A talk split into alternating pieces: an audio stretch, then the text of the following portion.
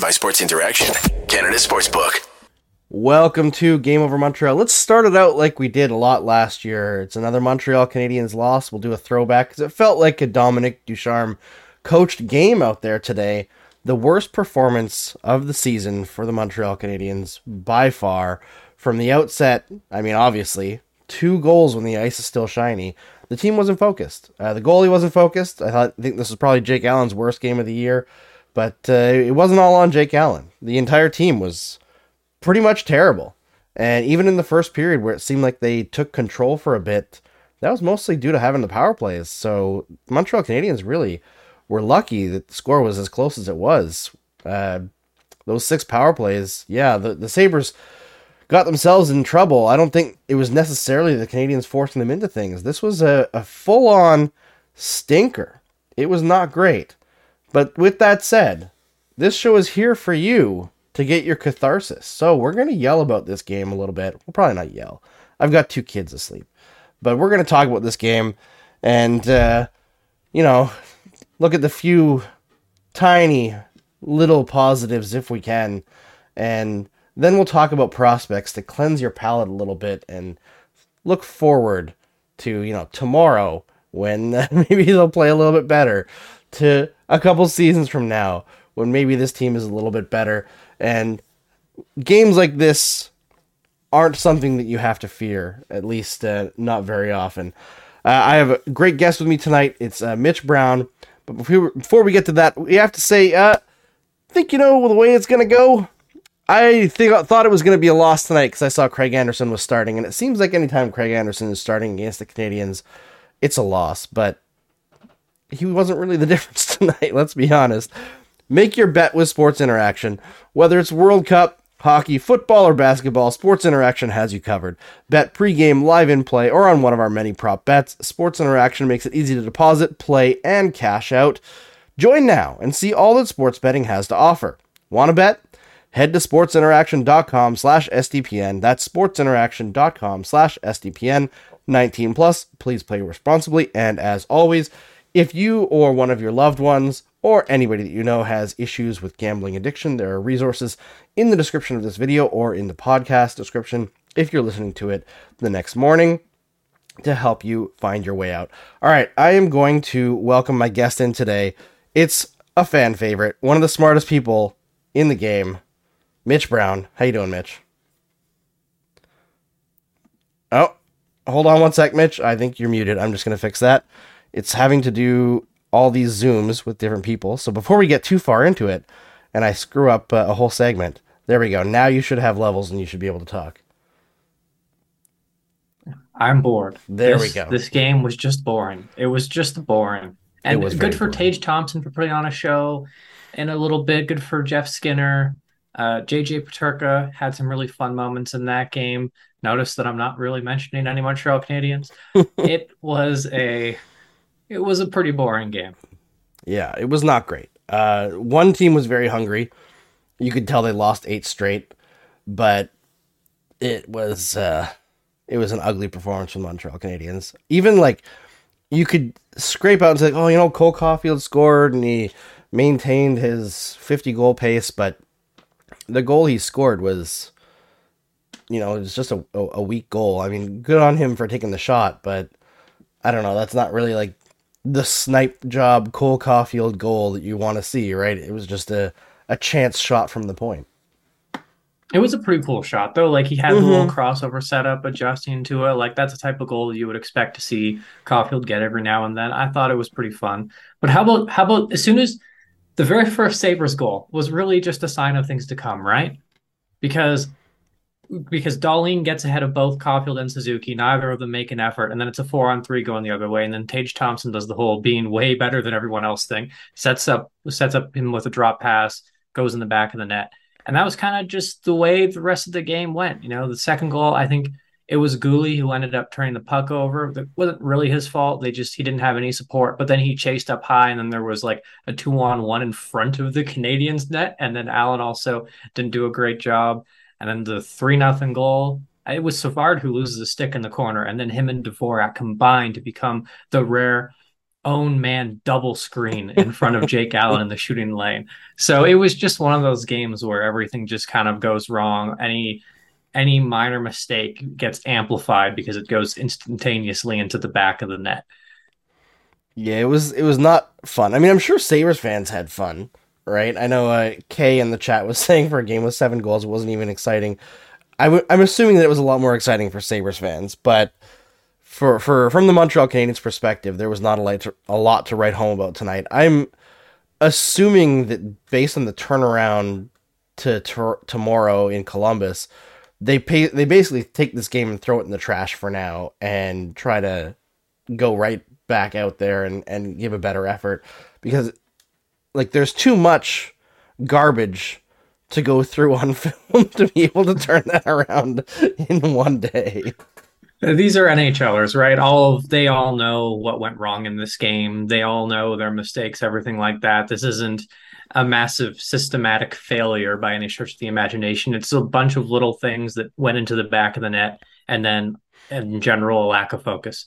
You know, they get paid big money to be focused, and you know, they'll bounce back in a way that probably won't lead to them being a .500 team, but they'll have good games, they'll have bad games, they'll get blown out on occasion, and Cole Caufield and Nick Suzuki will blow out other teams single-handedly every now and then down the stretch. Not every game's going to be fun, and that's just the way that it works when you're a team that has a talent deficit and is trying to play a style that is more suited for today's high-pace, high-offense NHL. Yeah, 100%. And I know that people were kind of down on some of the defensemen tonight. I saw Jordan Harris really getting it in the comments on Twitter there. But, man, I find it difficult to pick out any single person, to be honest, because I think everybody really struggled. Maybe not. I mean, even Sean Monahan, I feel like he had some moments where he wasn't paying attention in the defensive zone. Like, there's nobody really on the roster tonight that I looked at and said, hey, this guy had a great performance. It's unfortunate because you want to bring, like, for this kind of show, what I know from last year is you've got to bring something to the table to get people happy, because you can't just hammer them all the time. It's not fun. And at the end of the day, what we're here to do is to have fun, to learn a little bit, and at the end of the day, feel a little bit better before our head hits the pillow. But there was not a lot in this game that stood out in a positive way. I will say, I think I'm done with the Matheson-Edmondson pairing. I don't know why, excuse me, St. Louis is stuck with that for a second night. I feel like he's trying to give everybody space to get their feet under them, like the guys that are coming back from being out or struggling to produce, guys like that, Dodonov. But the Edmondson-Matheson thing, like Edmondson is so, like, he's struggling so much with focus and like mental mistakes. And then you put him with Matheson, who's still coming back from like 8 weeks off. It just doesn't make much sense. And Matheson, I thought, looked better tonight, but there was one play where I think it was like the end of the first period where he just full on forgot to skate back into the defensive zone and allowed the Sabres to beat out a very easy to beat out icing. And then they had the puck for like 90 seconds, just dominant. And it's stuff like that. That's Mike Matheson, though. That's what he does when he's healthy, and he's been lined up for months. That's Mike Matheson. He's the bringer of chaos. He is the guy who gets dangled around in spectacular fashion like he did in the second period in this game, and then also dangles around someone in spectacular fashion. He activates off the point, does cool things, and then makes the most brain-dead play that you have ever seen from a defenseman making that much money and playing that many minutes. That's his game. And it's amazing, and it's super fun to watch, and like, from like a scouting and an analyst perspective, it's awesome. Like you like those kind of players because they make the job more entertaining.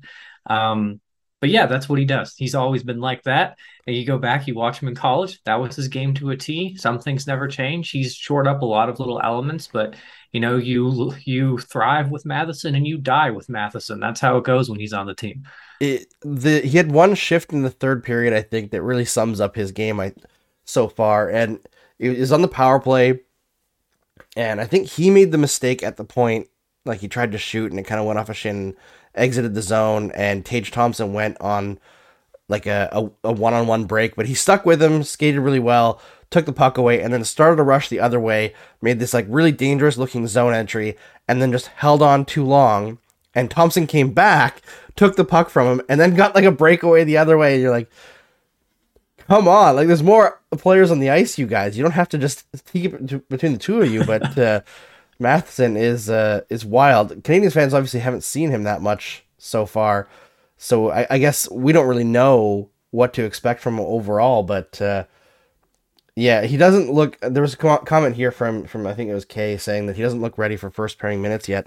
I don't think anybody on this team is ready for first pairing minutes. Like, that's kind of the issue. Okay, shout out to Kaiden Guhle. I thought he had a pretty reasonably good game in spurts. There was a couple plays in the first period where he got inside position on the guy, won the battle, and then instead of throwing the puck off the glass and out, he took the second to look to the middle and then started a clean breakout. He also nearly killed a Buffalo Sabre, which was the classic Kaiden Guhle thing. And we also continue to see Kaiden Guhle really grow offensively. Like, even in a game like this, he's passing him down low and then sprinting straight down the middle to get the puck back in the offensive end. Like, you were watching him develop and add new plays to his game while he's playing huge minutes against top competition in the NHL as a rookie. Like, that he's able to do this is so, so impressive to me, especially given all the narratives that were around him when he was drafted. Oh, they're just picking him because he's big and he hits, and you know, it was never really true, but it's so cool to see his development just occur at like warp speed in the NHL in this role on a team like this. Yeah, it is fun seeing him add like the mean streak that he's known for the last few games here. He's been a lot more physical trying to get guys. And I do think the penalty that he took was not a penalty to me. It didn't seem late, that hit at the blue line there. I thought he lined up the guy pretty well. Whereas I know that Dave Poulin was saying that the Edmondson penalty in the third period wasn't a penalty, but I think that was pretty clear interference, honestly. Yeah, it was pretty blatant. The Guhle one, I think, like I would call that, but you also have to remember, like my perspective is junior hockey, and like right. That's kind of the hockey that I'm watching all the time. And in the WHL, they wouldn't normally call that, but in the OHL, you could get couple games for that because you can't do any head contact and you can't hit someone when they're not looking at the play. So yeah, I don't know. It was a minor penalty, I thought. And I also thought, you know, if Gouley really wanted to just annihilate the guy, he probably could have stepped into him more. Yeah. And he probably took a little bit off that one just to be certain. And then of course the whole scuffle happens. He throws that guy to the ice. Like, yeah, it's Kaiden Guhle. This is what he does. He took a little while to get comfortable handling the puck before he decided he was going to start being the murderer that he was known as in the WHL. So full credit to him. Yeah, trying to navigate who you can bully and who you can't bully, and when are the times that you can unleash that big hit and still stay in position. He's definitely one of the guys who continues to make progress, right? I think that Harris has had a little bit more of a rough stretch the last week or two, where I don't know if I would have scratched him as St. Louis did, just because the other option, I feel like Jacques has actually struggled more. And I definitely wouldn't be pulling Kovacevic out of the lineup right now. I feel like he's been probably their second best defenseman overall this season. So I understand that there's like the coaching staff has spoken to the young defenseman and told them like there's going to be a rotation here, and you know you're going to get in games, but you're also going to miss games, and they all seem to be okay with it. I feel like Gouley is not part of that group, though. I feel like even though he's the youngest one, he's not going to be rotated out. But I would like to see Harris and Kovacevic stay in the lineup as much as possible down the stretch. And I know it's probably not the best strategy for keeping the value high for, you know, trade deadline, but I feel like you could load manage Edmondson and Savard a little bit because they're the ones who seem to be making the biggest mistakes. And Savard is valiant of a job as he's done this year, being the best David Savard that he can be at his age. You know, we talked before about the value that he brings in a purely defensive perspective that maybe isn't captured by, you know, public models where, you know, he just gets that little bit of body or stick in front of a shot that puts things off to an edge or like his defensive positioning is just really good in certain situations, but 2 to 3 times a game, David Savard is amazing at turning a nothing play into a something play for the opposing team, and that is just not great. He has major grenade handling sometimes. Like him and Gouley kind of exchange it back and forth. Gouley would be like, oh, I don't like this. I'm just going to throw it to Savard. And then Savard's like, man, I can't do this. And then Savard just like hucks it straight to the other team. It's an interesting dynamic between those two, it seems like. Is it unreasonable to say that Gouley is, for better or worse, the team's number one defenseman? Like, he's the guy who does everything. Yeah. Competently, like more competently than anyone else does at this stage. You know, it doesn't always show up statistically, but I think in terms of like just pure competency in all areas of the game, he might be the best of their big minute players right now.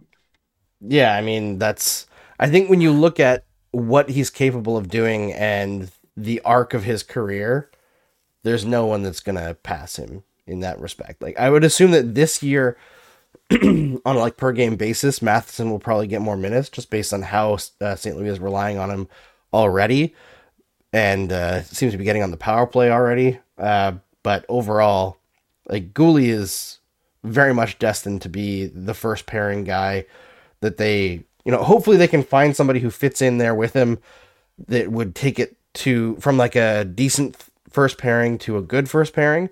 But he's in that slot, right? Like we can say you're trying to fill slots and you're doing a rebuild, right?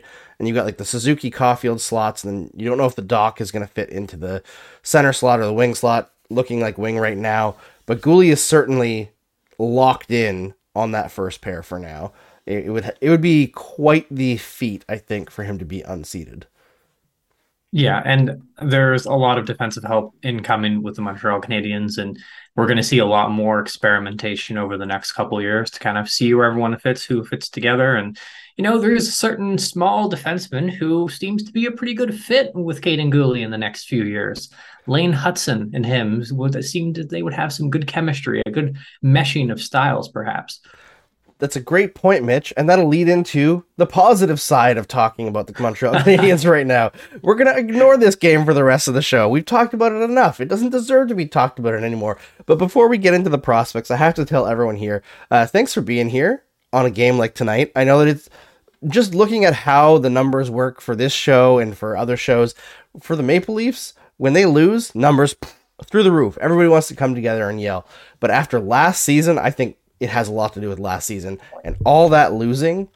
When the Canadiens lose, we don't have as many people in here.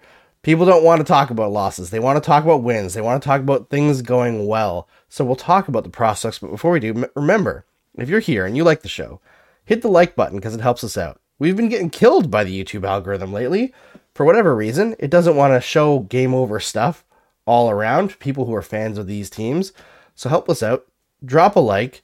And if you really like the show, hit that share button on YouTube and share it to your favorite social media, of choice. Get everybody that you know to come in and hang out with us, because how could it be any better? More people. It's more fun. Can read the chat. Have some fun. All right. So now that we've got that out of the way and the shameless self-promotion, let's talk about some prospects. Lane Hutson. I don't remember if it was you I talked to before, Mitch. But Hutson and Gouley are both lefties, right? So who would you have move over if they were to be paired together? Well, the natural one would be Hutson is more skilled with the puck, so you would put him on the other side. But then you remember Gouley's skating, his defensive skating, his instincts. So it might work with Gouley on the other side as well. And on top of that, you know, there's a lot of natural flexibility there with the way the Montreal Canadiens play the game now. It's not as simple as left guy stays on the left side of the ice the entire time, right guy stays on the right side. There's a lot of crisscrossing, moving back and forth, a lot of activation, and so defensemen aren't always coming back into their natural sides. And of course, when you have someone like Adam Nicholas and the rest of the player development staff, they're going to find ways to make players more effective in every position of the ice. The defenders are going to get better at playing the half wall, you know, just by the skills that he's teaching them. And it's going to be the same for anyone in any position. They're moving towards positionless hockey. And so I think that's going to be less of an emphasis by the time Lane Hutson gets to the NHL. And I know like Lane Hutson has, you know, that ridiculous offensive instinct and transition ability. Like the skill is off the charts, but there are some issues that he needs to work on to get to the NHL, right? Like I've heard, obviously I don't have the chance to watch him game in and game out. I don't want to, like my main thing is I want to, whenever I talk about prospects, I defer to somebody who actually knows what they're talking about. I never want to present myself as an expert because it'd be dishonest, but I've talking to other people. They say that he has some issues with pivoting. Do you see any progress with that this year? So I think I want to tie that into like a broader discussion of his skating, because I don't think the pivoting itself is a massive issue, or I don't think it's something that specifically you need to target to fix it. Lane Hutson right now is not, I guess, an NHL skater. Can he get there, and will he need to get there are the two questions, I think. And the first thing is, yes, he absolutely can get there. He's like, 155 pounds? Like, he's going to add weight. He's going to get stronger. That's going to make his stance deeper, more powerful. He's going to get more explosive. And the stride's always going to be a little weird. It's always going to be a little wonky to watch, but that's partly body composition. You look at the NHL, there are so many different strides that have success in the NHL. A lot of it just comes down to being strong and explosive. And then these players can make it work. Like Trevor Zegras, stride, looks ugly, doesn't have any issue finding space in the NHL whatsoever. So I think as he gets stronger, his depth is going to improve. He's going to become even more elusive. The pivots will improve. The stride will improve. He's going to get faster. Now, how long that takes, I don't know. I mean, that's why I'm a dude who's sitting on a computer here talking to you instead of, you know, actually telling Lane Hutson how to improve his skating. Now, and then the other part of it is, does he need to have skating as a massive advantage or whatever to play in the NHL? And I don't think he does. He's very deceptive, oftentimes through like more subtle ways than you see from, say, Nick Suzuki. Nick Suzuki likes to do that thing where he slows up, he freezes everyone with a really long, drawn-out fake, and then he makes that laser beam precision pass to Cole Caufield. We've seen him do it a million times. Lane Hutson is more like quick weight shift one way, quick weight shift another way, like turning his body in a million different directions at once. He's overloading defenders with so much different information. And so he will be able to play in the NHL without being, you know, so-called super explosive or having that dynamic speed or whatever. I don't think that's going to be a huge challenge for him. Now, Hutson, of course, does like say the skating is more mechanical, and then you have to start trying to address like specific skating areas. And defensively, it's messy. I think breakouts are still messy. They've really improved, mind you. He's more patient now, but his skating doesn't always have his skating, I guess, doesn't find the same level of separation without the puck than it does with the puck, because with the puck, he's able to create those advantages. Without it, his actions are a response to what his opponents are doing. Right. And so as a smaller defenseman, you have to take control of what your opponents are doing. Adam Fox is really good at this. He gets on the player as soon as possible. He drives them to the middle. You know, it's the early gap control. He gets all those stops at the red line. Lane Hutson doesn't do that yet. And so that's going to be, for me, Lane Hutson, it's going to be natural skating growth, and it's going to be finding ways that he can better use his current assets to make the NHL, playing that tighter gap, playing a game that's more focused on changing pace on breakouts and stuff like that. And of course, just letting him eat offensively, letting him run free, letting him do his thing, because he doesn't rely on set patterns or set plays like a lot of players do. He's just endlessly creative. And that in itself is like such an innate advantage. We saw it in this game. Like, look at Rasmus Dahlin in this game. He had such a huge advantage over everyone because he's so innately creative. Look at Nick Suzuki. He has huge advantages over other players in the NHL because he can just come up with solutions to things that other players would like never even conceive of, that they wouldn't even be able to think of in the moment, let alone have the ability to react to it. So Hutson is going to be one of the most fascinating development projects I think we have seen in hockey. And like, I'm very optimistic about his NHL future now watching it. Like, I track a lot of data, and I've tracked a lot of games on him, and like, he's doing stuff that right now as a playmaker that only four other defensemen have done in college in the last few years. Adam Fox, Quinn Hughes, or five, I guess, Scott Perunovich, Sean Behrens, and Cale Makar. Like, these are all guys. Like, these are real players. Sean Behrens is more of a prospect, same with Perunovic, but both of those players could make the NHL and be top four options. So, yeah, I mean, I think people should be really excited about Lane Hutson, the potential that he has going forward. It just might take a little bit longer than we're used to seeing from guys who get top prospect hype. Sorry, yeah, that was a really long answer, but no. I just love this stuff. But it's a good answer though. You have like there's questions here asking what is it about his skating, and I feel like you answered that. Obviously casing. I really hope he works out. I think everybody in the Montreal Canadiens, both staff and fan base, really hope that he works out, because he's the kind of guy that if he works out, it's a home run, right? Yeah. Lane Hutson's not going to make the NHL and be like a 20-point defenseman. It's going to be a completely different thing than what we've seen before. And I know, I don't remember if it was you who pointed it out, Mitch, on Twitter, but he's doing this over a point per game production in the NCAA right now on the second wave power play. Like, he's not actually getting the primo minutes. Well, you could argue that BU's second power play unit is better than their first. Forwards-wise, and, the difference in terms of how much they're going out there is only, 20 seconds per game or whatever. Okay. So, it's not a pronounced difference. And he leads the team right now by, 40 seconds or something in even strength ice time as well. So, he's listed on the second pairing, and, he's essentially, for all intents and purposes, playing top pairing minutes. Well, I think that's good to know as an 18-year-old in the NCAA. I feel like it's pretty rare for a young defenseman who's, not that big to get first pairing minutes essentially at even strength on a college team. And I feel like the college schedule is probably the best thing for him, right? Where he has these little issues that he needs to work on with his skating. He needs to build up a little bit of NHL size. It seems like this is the perfect situation for him, where the Canadiens can afford to slow roll him a little. Absolutely. Give him, he has the weekdays to train, weekends to get in games. And then of course you have what is largely a much shorter season. So there's going to be more time for him to go over video with the development staff during the week before and after his games. He's going to have more energy throughout the summer to get into his training and so on. So, yeah, it's a perfect fit for him. The college route is always a great route, and for him, it's no different. Now it sounds like I'm trying to sell people on NCAA hockey. Well, I mean, there's good fits for different players, right? I think that's the big takeaway from development paths is not everybody needs the same path. Some people need extra time in the weight room and more time between games. A more scholastic approach.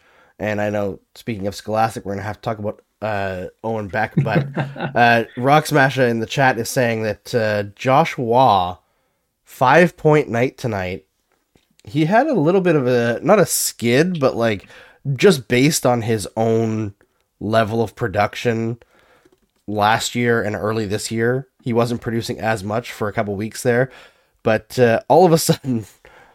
insane levels of production from Joshua Waugh. How is he progressing this season? It seems like he's putting more emphasis on playmaking. He's about the same player as he was last year, but yes, he's definitely trying to pass more. I don't think that's last year he was a dump and chase player who then, once his team secures possession, he really comes alive. And this season, he's trying to make more controlled plays, usually through his teammates, rather than dumping it himself and getting it. And then in the offensive zone, you see him using the threat of a shot a little bit more to open up a little bit of space. But I don't think he's taken a massive step mechanically or physically or decision-making wise. His production is incredible, and there are a lot of really interesting qualities about him. Again, he's this puck retriever, shooter, playmaker hybrid that you don't really see a ton of. So I don't know if the production aligns with what his ultimate NHL upside is going to be. I think he's probably more of a third line type scorer, and just the mechanics mean that there's a chance he might not make it to that rate. But again, like Lane Hutson, he's another player who is just so fascinating to watch, right? Because you see these point totals and you're he must be just electrifying. And then you watch him and you're he dumped the puck in 15 times in one game.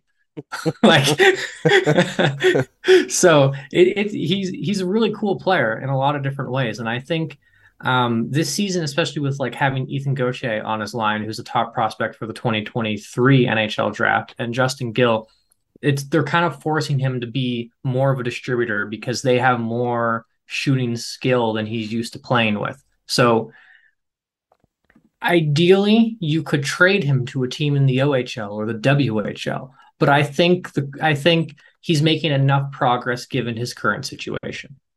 So have you seen, I know we talked last year about like his big issue that I think was like transitioning to pro hockey was because he was able to score from basically doing whatever he wanted, that he was not lazy. Lazy is the wrong term, but he was satisfied with what he could do to just rip up the queue and at times like didn't use his teammates very well. Are you seeing improvement in that area? Are you seeing like a little bit of diversification in his offense, or not quite yet?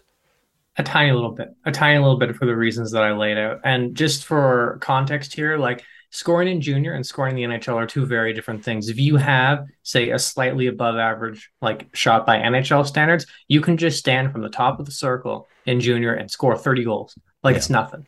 An area where generally the average OHLer shoots or the average CHLer shoots 6%, guys like Waugh can shoot 18, 20% from there, and they won't be able to do that in the NHL. So for guys like Waugh, it's really important to be able to take a puck from the boards or take a puck from where you would normally shoot and get that extra meter or two closer to the inside, whether you're passing to a teammate who then shoots or bringing it in yourself. And I haven't seen that yet from him, specifically the creating more space and opportunity for his shot, which is something that Owen Beck has gotten a lot better at. But I have seen a little bit more playmaking from him, which I think, again, it's not as significant as I would have liked to see this year, but it is enough that I don't think we can say that he's stagnating. Right. And I feel like he's another one that the Gotti junior numbers, a lot of people expect, like, actually, you know what? I feel like the fan base is generally relatively reasonable about Joshua Waugh, probably because he's not like a first round draft pick. But despite the gaudy numbers, he's not a guy who's going to jump out of junior straight into the NHL next year. He's a guy who's probably going to spend a couple or even three seasons in the American Hockey League after this one to get his game to a place where he's a good NHL player. And that's fine. Like, people can be okay with that. Like that's what makes sense for him developmentally. Yeah, and that would be a great outcome if he makes the NHL. He was a late rounder. He still has many qualities that don't suggest a great NHLer anytime soon. And then he's going to go into a situation where development seems to be going really great. He's going to go to a team that can hopefully recapture some of their magic that they had last year. And, you know, I think it should work out for him. It just might be a little bit more drawn out. And to go back to that, Montreal Canadiens fans are actually like way above average in terms of like their expectations for prospects and the type of information they want to hear about prospects. You know, you sometimes tweet stuff out and people are like, "Oh, but he's like 5'8". It's like, yeah, so I don't care that he's like 5'8". Why does this matter? Why does this matter that much? And Montreal Canadiens fans are like very interested into like the sort of the little things that they do that separate junior players from NHLers. And I think that's why it makes having discussions about players like Joshua Waugh so engaging.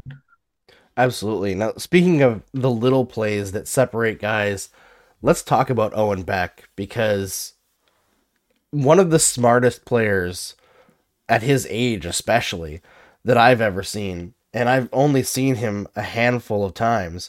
He seems to be having a fantastic breakout year in the OHL after having he had okay numbers last year, but nothing that jumped off the page. And you wanted to see him put up really strong offensive numbers along with his like incredible faceoffs and defensive skills, and, you know, like all around the ice, except for necessarily translating directly to goals. This year, it's translating directly to goals. How have you seen Owen Beck this year? Well, I mean, he's Owen Beck. He's phenomenal. Like, everything this guy does is amazing. He's every single shift, he has a play. When you watch when I go from watching a junior hockey game to watching an NHL game, the biggest difference is that in junior games, most players have a few shifts where they do something interesting. Like Connor McDavid, I just watched a bunch of his draft year tape. 3 to 5 shifts a game. They were just absurd compared to everyone else's, right? Because it's Connor McDavid. And that's how the vast majority of players work. Owen Beck is way more detail-oriented than we're used to seeing from junior players. And so every single shift has something. has a really good read down low to get open, has a really good way that he wins a battle, seals off back pressure, starts the breakout, has a really good play where he creates an advantage for his teammate by drawing pressure and then passing through it. And something that I alluded to earlier is his shot. He always had an NHL shot. Like, this is something that people have been talking about with Beck going back to his AAA years, but he's much better at creating space for a shot now. He had a goal against Barrie that was a great example, and a goal fairly recently where he steps into the shooting lane, the defender reaches in, and then he kind of pump fakes, goes around, then shoots around them. In the NHL, getting space for your shot is at a premium. It's not just because it's, you know, defenders close space, but it's also goalies. Goalies are hard to beat. You need to fake them out. You need to move the puck around before you shoot, so then they don't know where it's coming from.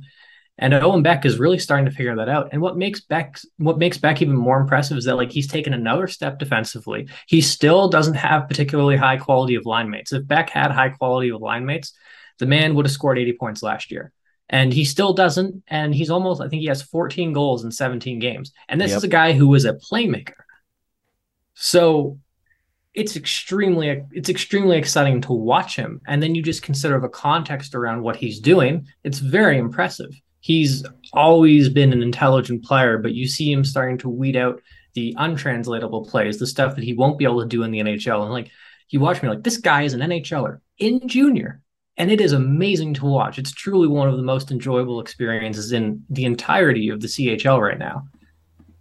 And that's, like, the kind of thing that I think Canadiens fans get so excited about a player like this, because it almost, like, I know it's not can't miss, because if you're a can't miss prospect, you're really like a top 5 pick. And even then there's still busts, but because Beck is so detail oriented and so good at so many things, it just seems like no matter what he turns into, there's an NHLer there in some role. Right. And, like, exactly. The floor is extremely high, and maybe the ceiling isn't extremely high. Like, you're not talking about a future first line center in the NHL, perhaps, but it's not super low either. Like, he's that rare pick where, you know, you see often NHL teams go for, like, in outside of the first round, like the high floor, low ceiling guys, where he's like high floor, medium ceiling, if that makes sense. Well, even then, like, we continue to see new layers to his game all the time. Like, as I was just talking about, creating space for his own shot, and you add in the playmaking skill, and you add in the development staff that the Montreal Canadiens have. I just watched, sorry, I keep bringing that up, but I just watched that video of Adam Nicholas, and I was like, man, same. I want to go out on the ice right now. I want to do that thing that Pateri Nurmi did. I don't drink coffee. I'm going to drink some coffee and just have that playing in the background of, oh, what a weapon. But I really, you know, I think Beck is improving at such a rate that it's probably, like, it's not fair to put a cap on his ceiling at this point. I think probability wise, he's still probably a mid-6 guy, but I don't think it's fair to turn around and be like, oh, you know, he's never going to play top line. It's like, man, first off, if I could do that, I'd be making a lot of money in this industry. But second thing is, at the rate he's improving, you know, I don't want to be the guy who's going out here saying that Owen Beck's going to use his motivation to prove wrong, you know. So yeah, I think I really like his development, and I think he's, like, you know, if he doesn't make the NHL in some capacity, I'll just quit. I'll go back to being a line cook. All scouting becomes bullshit, and nothing matters. The points don't matter. Everything's made up. Yeah. It would be absolutely wild at this rate just to see, like, how much he's progressed, how quickly, like, how many facets his game has. It is incredible watching Beck play. Now, obviously, the idea of Beck joining the team next year is, like, very enticing for people who just want to see him up close. But would you say, because of how long he stuck around in training camp this year, and how, like, his rate of improvement is so severe — severe is the wrong word, but the good kind of severe — there is a chance of him actually pushing his way into the lineup next year? Because I'm assuming that Sean Monahan will probably be gone, and, you know, Christian Dvorak maybe as well. So there's going to be spots up the middle. Yeah, I think there's a real chance that he makes it, or at least gets a lengthy look. Of course, making the NHL first doesn't guarantee future. I mean, I just look at back at Blake Spears, who had a bit of a similar profile, you know, well-rounded, detail-oriented player, made the NHL in his D+2, and then never really became a full-time NHLer in any significance after that. And Beck is more skilled than Blake Spears. And of course, there are other factors. It's not as simple as a player just busting for the sake of busting. There are so many things that go on off and on ice that dictate this. Coaches make decisions that impact players' careers forever and so on. But Beck is pretty clearly, to me, a confident NHL projection and a guy who, as soon as next year, could be in the NHL and not get cratered. Whether he'll be good or not remains to be seen, but don't think he'll get killed if he's playing a fourth line role or whatever. Yeah, 100%. All right. Last guy that we're going to bug you about, Filip Mesar, who came into the NHL and took everything over by storm, or not OHL, sorry. I think I said NHL there. Crazy hot start, changed things a lot for his team, but has slowed down a little bit. Is there anything to worry about with Filip Mesar, or is this just, you know, sometimes things don't go your way? Well, the only thing you have to worry about is inflated expectations, right? People think that any guy who plays professional hockey in Europe is going to come in and destroy. It's like Oscar Ullison played in the SHL. He was below a point per game. Philip Lucel playing the SHL was 1.17 points per game, which is the same as Mesar's right now. So it is not a guarantee that pro experience leads to scoring. And I think that sending him to Kitchener was the right call. There are a lot of things that he needs to get better at. Going to the OHL is a great place to do it. It's not just that he, you know, has the tools to destroy the O, because he doesn't have the tools. You can have all the tools and you still won't be able to destroy the O. You need to know how to use them. You need to know how to get to the inside, how to create advantages with your skill set. And for Mesar, that's still a learning process. And I think Kitchener, where there's a good top end on the team. They play a competitive schedule against great teams. And of course, they have a great facility, and their rink has fantastic food, if I must say. Both media room and on the concourse too, fantastic. But it's a great environment for him to be in, I really think. And it's the right place. Of course, his production was never going to be, what was it at, like 3.5 points per game or whatever. He was never going to do that. But I think right around what he's doing now is probably what we're going to see the rest of the way, around 1.2 points per game to close out the season, hit maybe 80, 85, and 60 games, 65 games, 68 games, bring it into the playoffs, and that'll be considered a win. And then he can turn pro next year, get into the development system a little bit more in Laval, and presumably continue his upward ascent. All right, great. I mean, I think he looked so electrifying in moments during the preseason that people expected him to be, you know, 2 points per game in the OHL, but it's very difficult to maintain a pace like that. Yeah. Even if you played pro hockey before that, I think people underestimate how, like, it's a grind just like any season, right? Except for you're sitting on a bus between games instead of flying in a chartered plane like in the NHL. All right, before I let you go, Mitch, I'm going to ask you, just quickly, I know that we didn't discuss them beforehand, but just a couple Canadiens prospects that nobody really seems to be talking about in junior, but are still putting up decent numbers. Who of these three do you think has the best chance of becoming an NHLer between Riley Kidney, Jared Davidson, who nobody ever really talks about, but has 23 points in 13 games for the Seattle Thunderbirds, and Vinzenz Rohrer? Oh, Rohrer, easy. Yeah. Easy one. Davidson is old and the tools aren't super great. Riley Kidney, tools aren't super great, has some decision-making issues. He's kind of similar to Waugh in the sense that he creates and scores through doing stuff that isn't necessarily going to work in the NHL. Vinzenz Rohrer is like 165 pounds of pure violence. He's gotten better at getting to the inside. His playmaking has taken a big step, and defensively, he's just a monster. And there's nothing better than watching this like 5'11", 165-pound guy like reverse hit some 6'2" monster into the corner like it's nothing. Yeah, this guy's great. He's going to play. He's going to be awesome to watch. So from that, I'm guessing that Rohrer is going to be a fan favorite right away when the fans get to see him a little bit up close. Oh, man, the next time the 67s are on national television, he's going to be a fan favorite.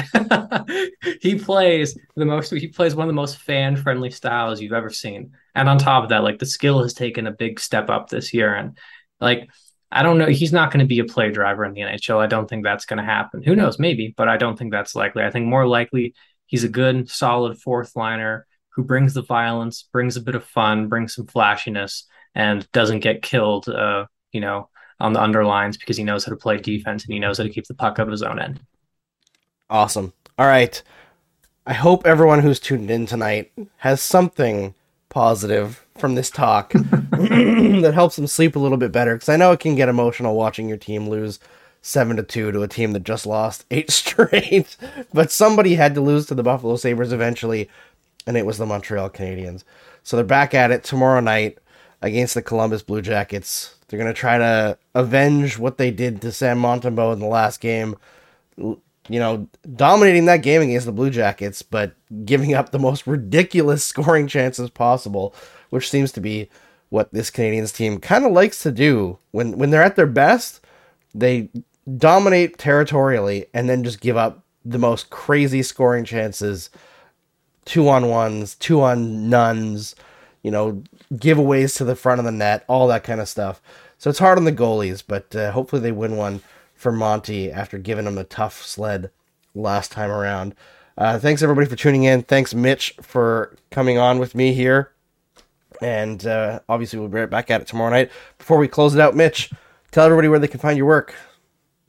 You can head to epringside.com, get a subscription there. Black Friday's coming up. We're going to have a big sale, and you can follow me on Twitter at @MitchellBrown, and then go to our YouTube page. I just published a 16-minute video on how Cale Makar became the NHL's most dynamic defenseman. I went all the way back to the AJHL, and Davis St. Louis got cool videos breaking down the non-Bedard prospects of the 2023 draft that you might want to check out if you're feeling like you need a little bit of hope. There you go. All right, everybody, follow Mitch Brown, and if you really like him, go support his work on his Patreon as well. There'll be a link in the description here. He does great work that you can't find anywhere else. Thanks for tuning in. It was fun chatting with you all tonight. And hopefully we get to talk about a win tomorrow. We'll see you then.